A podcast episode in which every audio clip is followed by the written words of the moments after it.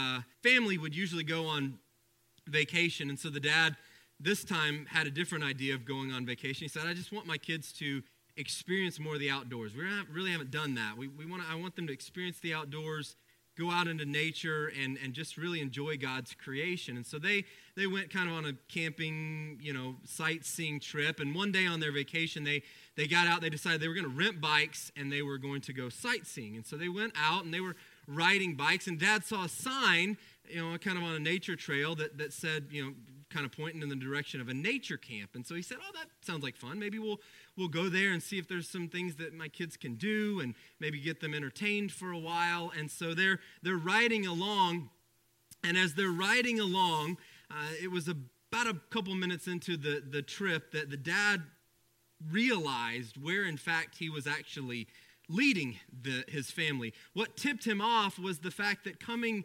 in their direction, coming from the opposite direction, were six bicycle riders, and not one of them had a stitch of clothing on them. You see, the sign that he had read said naturalist camp.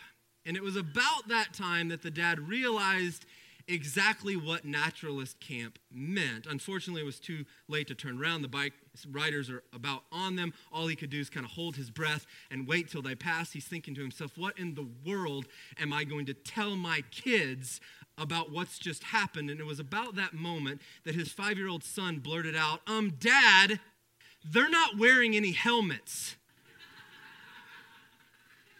of all the things to notice, right? But helmets are important especially when you're talking about the armor of God. And that's exactly where our Armor Up series takes us this morning as we've been walking through Paul's words in the book of Ephesians in Ephesians chapter 6. And so if you haven't already done so, turn there with me in your Bibles. Here's what he says, starting in verse 10.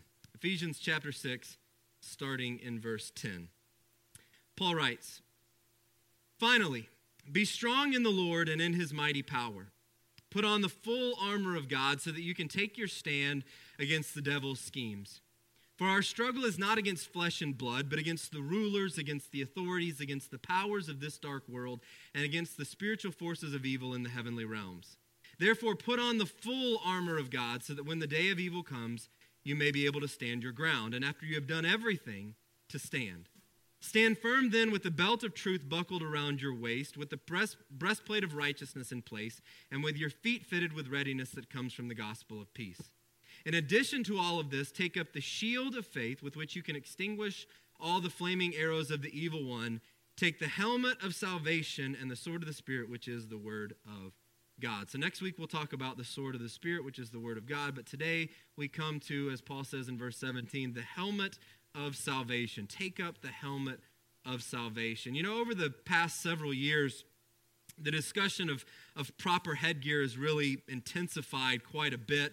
A lot of that has to do with the, the realm of athletics, the growing discussion about the understanding of brain trauma and brain injuries and how they affect the course of your life and your thinking, not just in the short term, but over the course of decades. How do we kind of process all of this? In fact, probably for some of you sports fans, you know that just a few years ago there was a massive lawsuit that was filed from the Players Association. The NFL players, former players in particular, filed a lawsuit against the NFL to kind of recoup some you know, money for paying for medical bills and just understanding how this affects the life of these players who have played football for so long, these brain injuries, these brain traumas.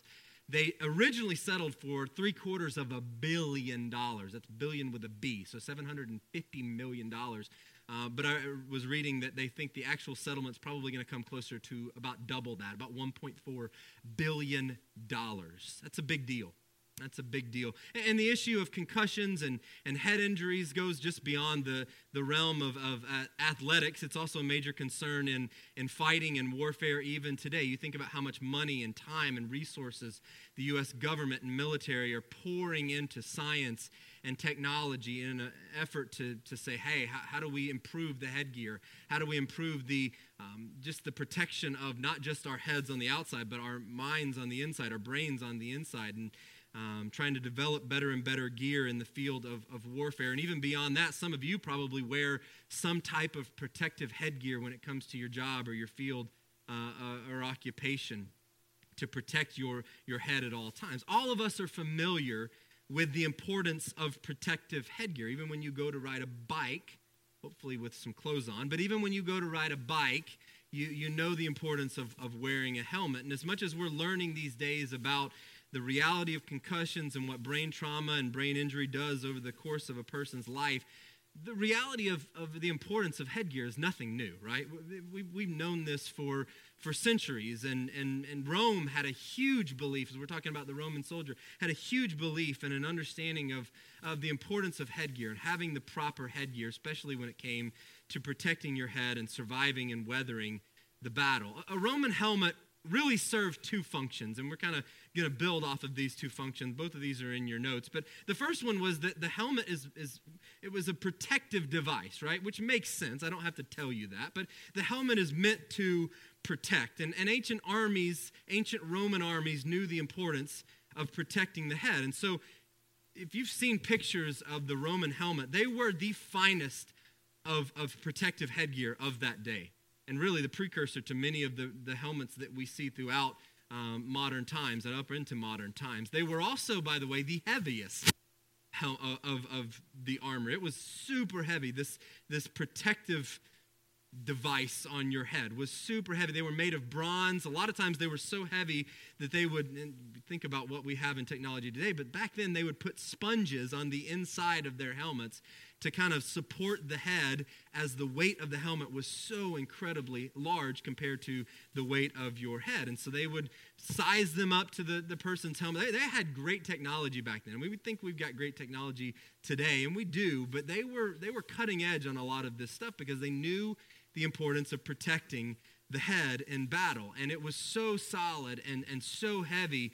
I read somewhere that they said that the obviously modern equipment would do some damage, but battle axes, swords, things like that, you'd have to do uh, swing pretty hard to do some damage. It could withstand quite a heavy blow. But the helmet was more than just for protecting, which is obviously what we first think of. It, was also, though, meant to proclaim. The, the helmet was, was a source of proclamation. The uh, Roman helmet was, was really a fascinating and even flamboyant piece of armor at the time. It was highly decorated with all kinds of engravings, and um, you know they, they, they, had all kinds of stitching on the sides of it. And of course, you know the plume, and I'll get to that in just a second. But it wasn't just a bucket on someone's head, right? This, this was a flamboyant piece of, of armor. They used it to, to send a very specific and intentional artistic message. A lot of times they've had, or they would have like a peaceful scene on the side or a, a fruitful harvest on the engraved into it. In essence, to say that if you submit to Rome's reign, Rome's reign will bring a, a rich peace, it will bring an abundant harvest as long as you submit to Rome's And in many ways, it was the precursor for what we see today with helmets and things like that. You put decals on them to kind of send a message and proclaim who you are or what team you represent or what you are all about. In fact, these Roman helmets could even be further accessorized when they were going to go into like a, a victory parade or they had some special uh, ceremony that they were engaged in. And they would have this, as I mentioned, this plume of either decorative uh, feathers or a lot of the times you've seen them probably have what the, the dyed horsehair. That's probably the ones that you've seen, the red dyed horsehair. And so they had these just flamboyant helmets that were meant to convey the rank and the authority that one had, and also just the, the flamboyance of Rome and, and to, to, pro, to proclaim what Rome was all about. So, what does it mean? We talk about those things. What does it mean then when Paul says to take up the helmet of salvation. What does that mean? Well, I think it means a couple of things for our lives. The first one I would just say is it means you need to watch your head, right? And maybe that's not groundbreaking, but I think it's important. And sometimes we forget to do the obvious as we've mentioned throughout this series. When it comes to salvation, though, don't just think, when, when Paul talks about salvation here, the, the helmet of salvation, I think it's very easy for us to think the salvation that you have been given, and once you give your life to Jesus Christ, you have salvation, in Jesus Christ. And that's certainly part of the aspect of what Paul is talking about here. But I think it's more than that. I think Paul, through the inspiration of the Holy Spirit, is addressing not just that aspect of salvation, he's bringing another aspect of salvation to light because he's talking to people who are already believers. He's talking to people who have already given their lives to Jesus Christ, who've already received forgiveness, who've already received salvation. So Paul, in essence, when he, you know, through the Holy Spirit, he's not just bringing to light that aspect of, of salvation and saying, hey, you need to put on salvation. You need to become a Christian. You need to give your life to Jesus Christ. It's more than that. I think he's also addressing the relationship between salvation and our heads between salvation and our minds, between salvation and the way that you and I think and operate in the life that God has called us to live. You see, a lot of times when we think about salvation, it's very easy for us to think about what, we, what happens to us after we die and salvation beyond the grave. That, that Jesus has, has saved us from our sins and one day we get to go to heaven. But there is a lifetime in between what happens when you give your life to Jesus Christ initially and when you one day die or Jesus returns and you go to heaven. And so it's not just what happens to you beyond the grave, but it's there's also a salvation aspect of what happens to you now while you're living. And, and my mind experiencing a salvation on this side of the grave. For instance, let me just give you a, a couple of scriptures. In Ephesians chapter 4, earlier in, in the book of Ephesians, Paul says, You were taught with regard to your former way of life to put off your old self, which is being corrupted by its deceitful desires, to be made new in the attitude of your, and to put on the new self, created to be like God in true righteousness and holiness. He writes in Romans chapter 12, verse 2 Don't conform to the pattern of this world, but be transformed by the renewing of your mind in Colossians chapter 3, verses 1 and 2, he says, Since then you have been raised with Christ, set your hearts on things above, where Christ is, seated at the right hand of God, and set your minds on things above, not on earthly things. Now, one of the things that we've talked about in this series is not just about the armor itself, but I think one of the important aspects of understanding the armor is how does the design of the armor tell us about how the enemy is going to attack us? You see, we can talk about the armor. I mentioned this this week, and we can talk about the aspects of the armor, and we can talk about peace and what that means, and we can talk about faith and what that means, and we can talk about righteousness and what that means, and we can talk about all the pieces of the armor, in particular, the spiritual aspect of it. But I think the fact that it is a helmet of salvation tells us something about how the enemy is going to come at us. Does that make sense? The breastplate of righteousness tells us where's the enemy going to come at us when it comes to righteousness. And that's the same with the helmet of salvation. How is the enemy going to come at us when it comes to our salvation? And I think one of the things it tells us is that the enemy is going to come after your head. He's going to come after your thinking.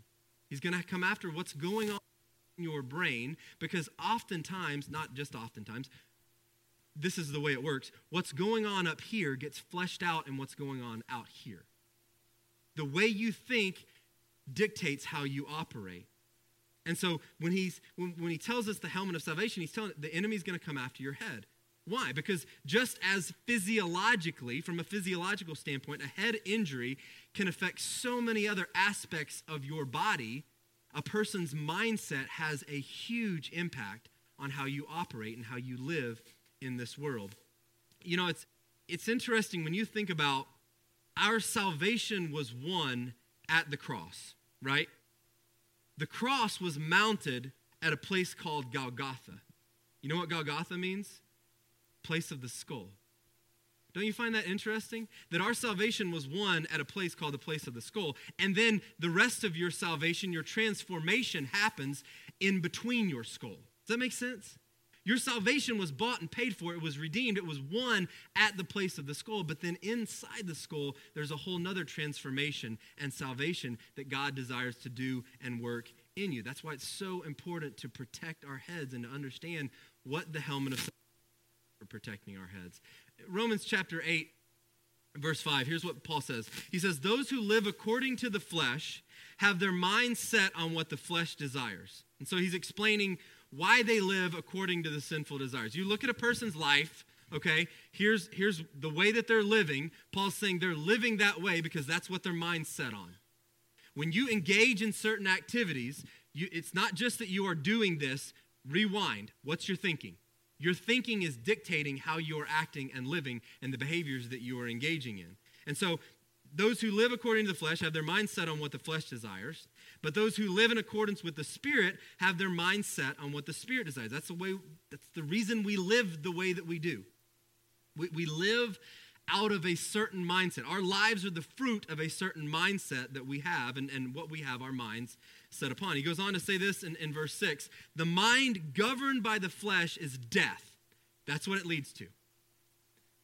But the mind governed by the Spirit is life and peace. That's what it leads to. And so you, you just think about this. And I don't mean that as a pun. Like, think about it though. If your brain is not working properly, it affects so many other parts of your body. A brain injury can affect your motor skills. It can affect your ability to think and process information. It can affect your ability to speak in a lot of ways. You think about a stroke victim or those things, that brain injuries affect so many other parts of our body. If a soldier's knocked unconscious out on the battlefield, you're, you're pretty much doomed, right? That's why the enemy goes for our head.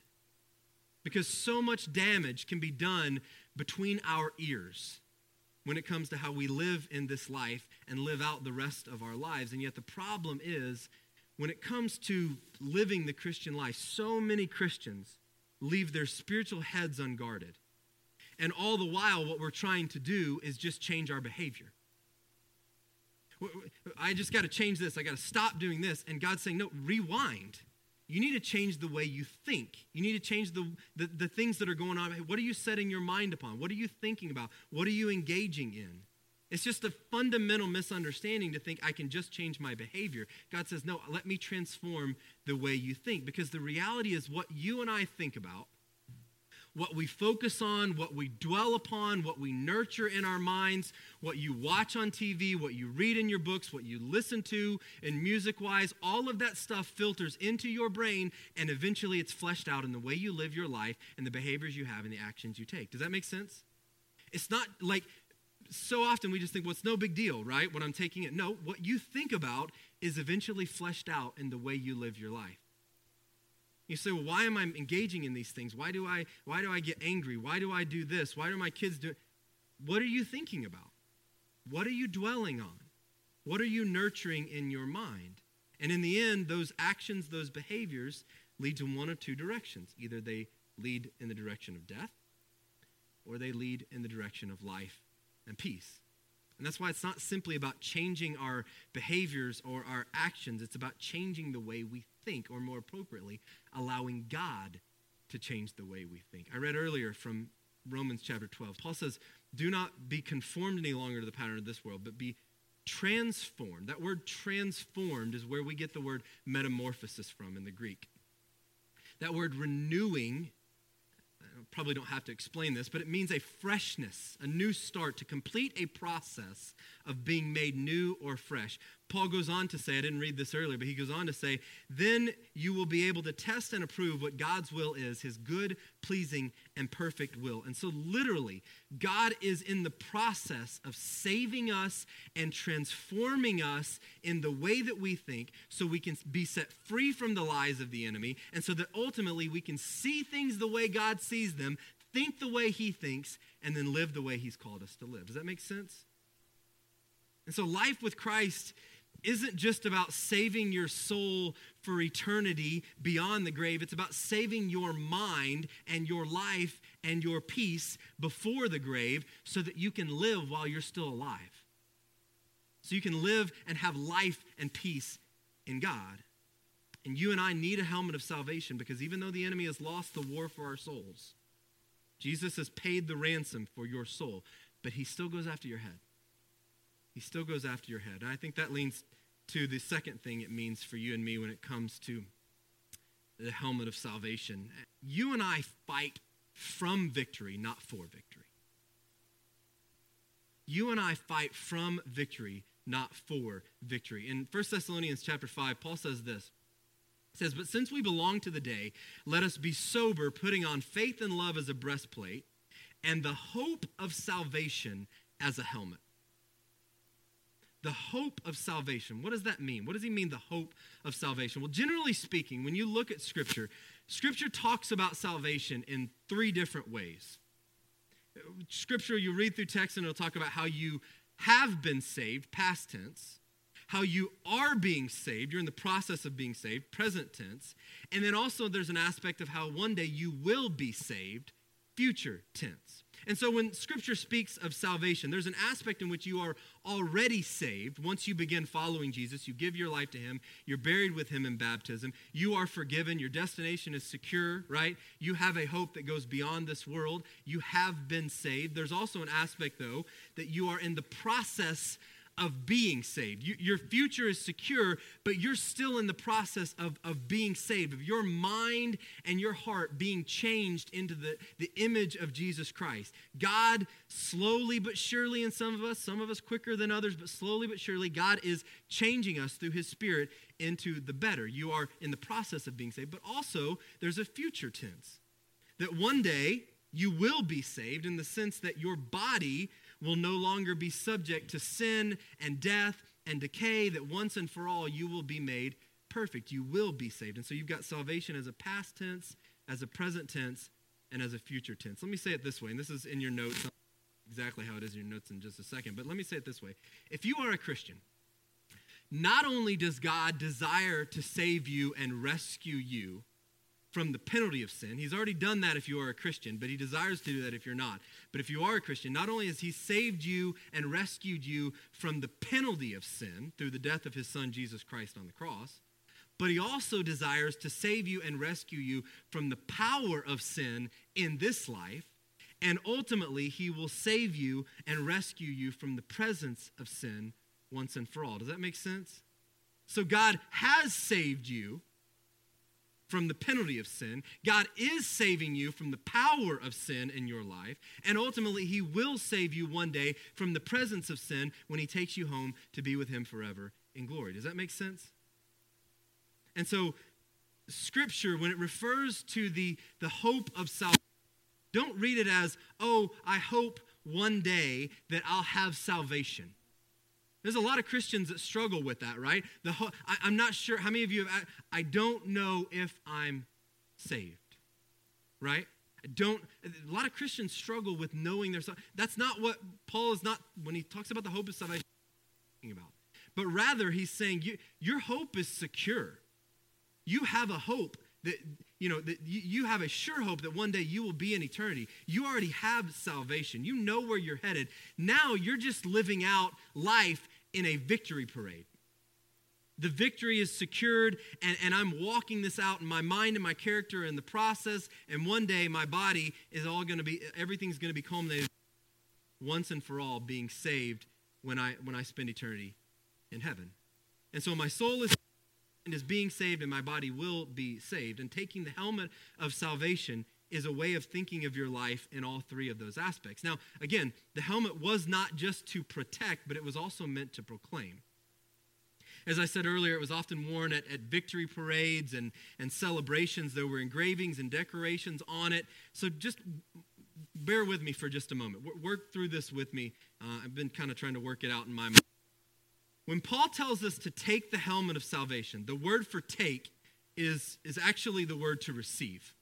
So it's not just you grabbing it and taking a hold of it, like it's something that you've been given. It's the word for, for to receive or to or to, to, to accept.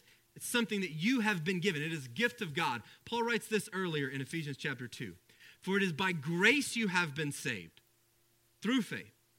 And this is not of yourselves, it is a gift of God not by works, so that no one can boast. And so, in that sense, you've already been saved. Now, you and I still have to receive it, you and I still have to take it, but the victory has already been won. But then listen to what God says in verse 10. Paul says, For we are God's handiwork, created in Christ Jesus to do good works, which God prepared in advance for us to do. Literally, we are God's work of art, we are God's masterpiece. And so the victory has already been won.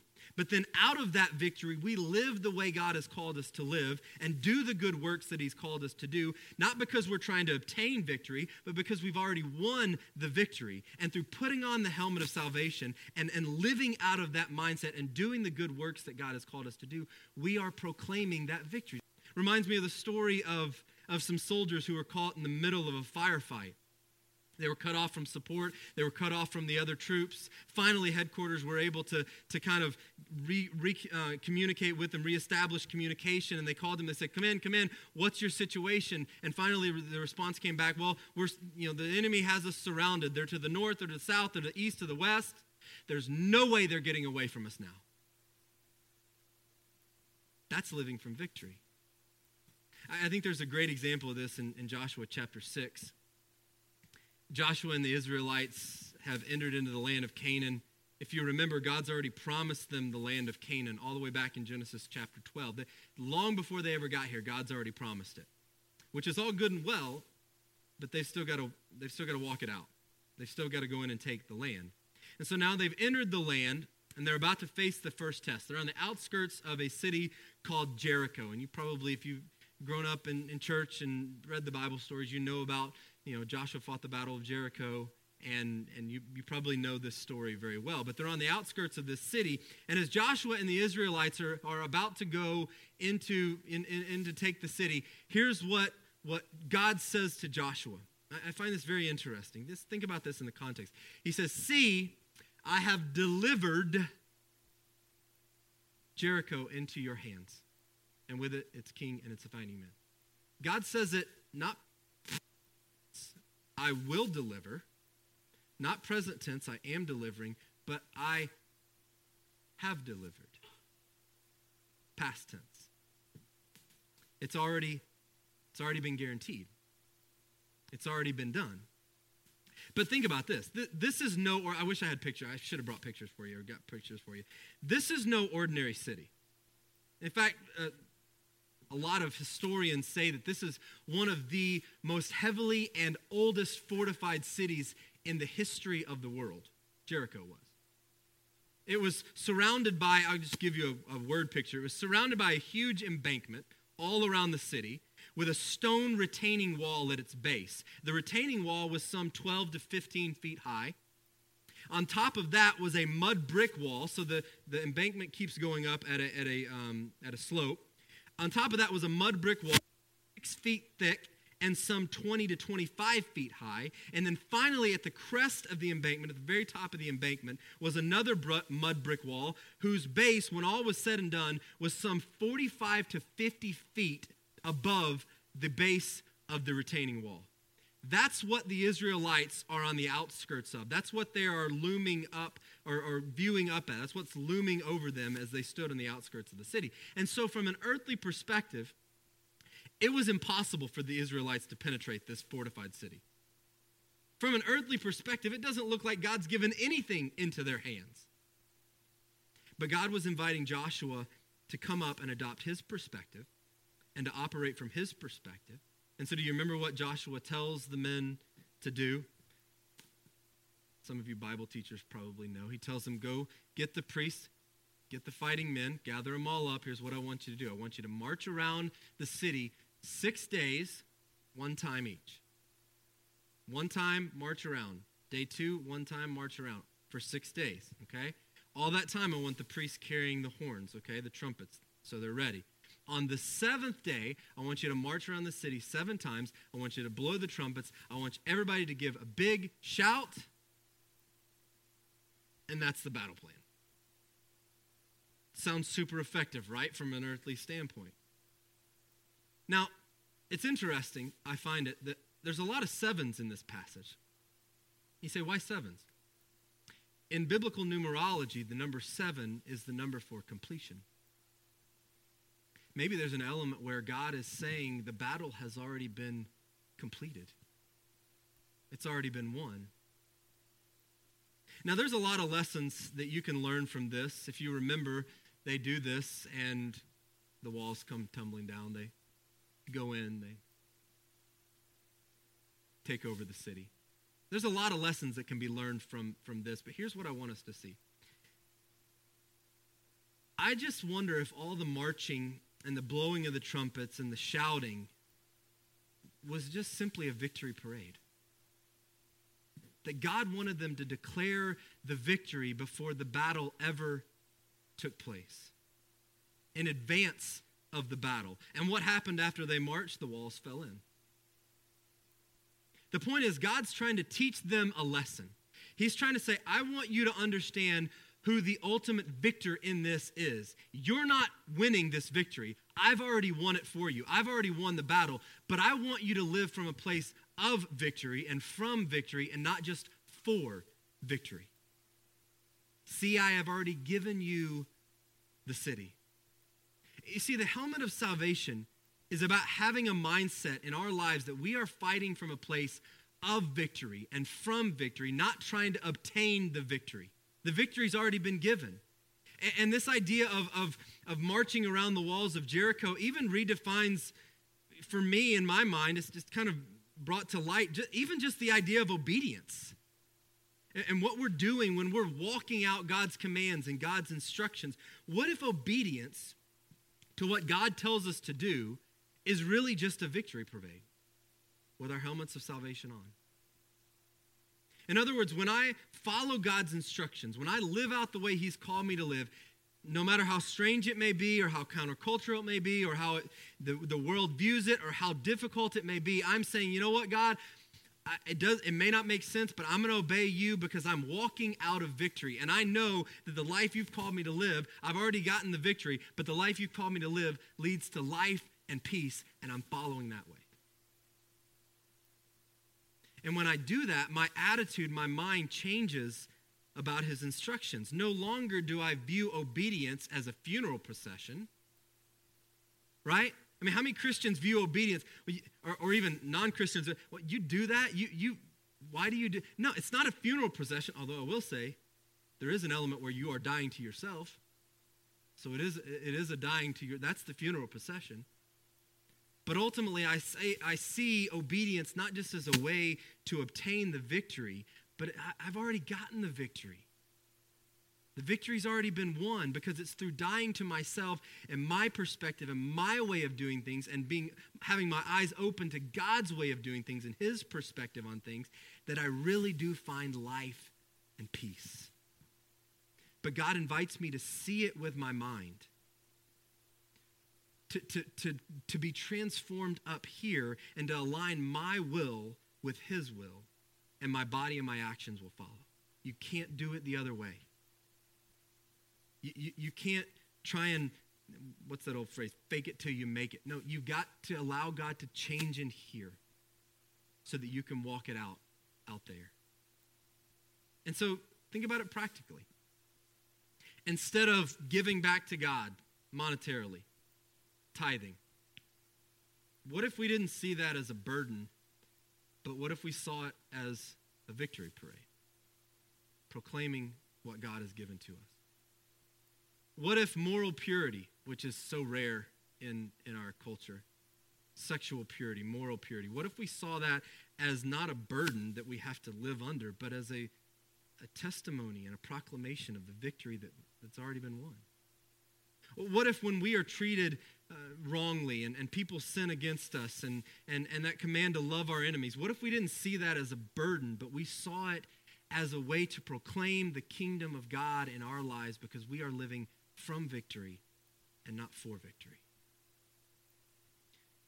Paul writes in 2 Corinthians, I love this. But thanks be to God who always leads us in Christ's triumphal procession. That's why it's a helmet of salvation.